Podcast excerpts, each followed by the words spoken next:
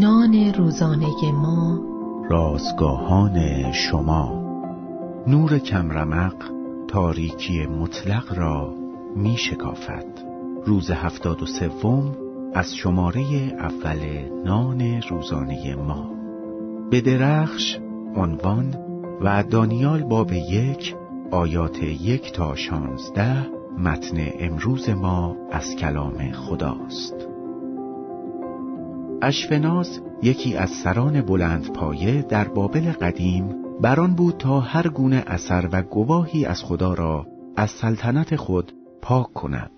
برای همین سعی کرد رهبرانی را از میان اسرای یهودی به خدمت بگیرد.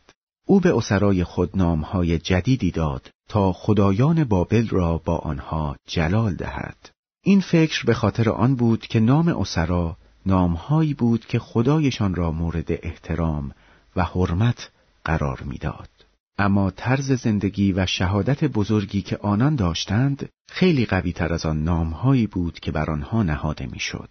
وقتی که در مقابل آزمایش آتش قرار گرفتند به هیچ وجه در مقابل بتهای طلایی سر تعظیم فرود نیاوردند بلکه تنبیه افکنده شدن در تون آتش را پذیرفتند چون اطمینان داشتند که خدای آنها مراقب ایشان است آیا می‌دانید چرا بی ایمانان اصرار دارند که مثل آنها زندگی کنید چون اگر با آنها همراه نشوید انگار کاری خلاف عادت معمول را انجام می دهید.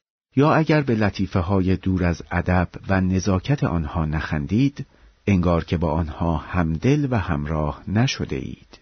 ممکن است مردم روی شما اسم بگذارند و به شما برچسب بزنند.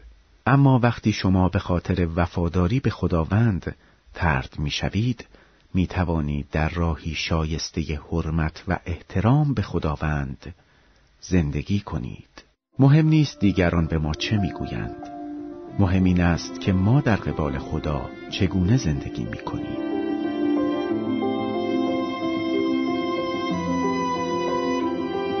کلیه حقوق متن این اثر متعلق به انتشارات جهان ادبیات مسیحی است.